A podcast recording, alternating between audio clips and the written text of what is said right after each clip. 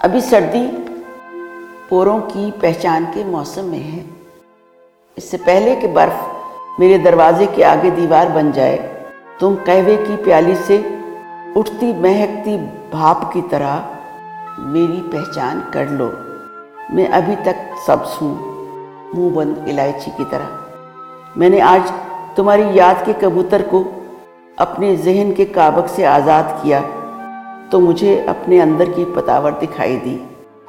چاند پورا ہونے سے پہلے تم نے مجھے چھوا اور بات پوری ہونے سے پہلے تم نے بات ختم کر دی۔ جانکاری کے بھی کتنے دکھ ہوتے ہیں۔ بن کہے ہی تلخ بات سمجھ میں آ جاتی ہے۔ اچھی بات کو دہرانے کی صحیح اور بری بات کو بلانے کی جد و جہد میں زندگی بیت جاتی ہے۔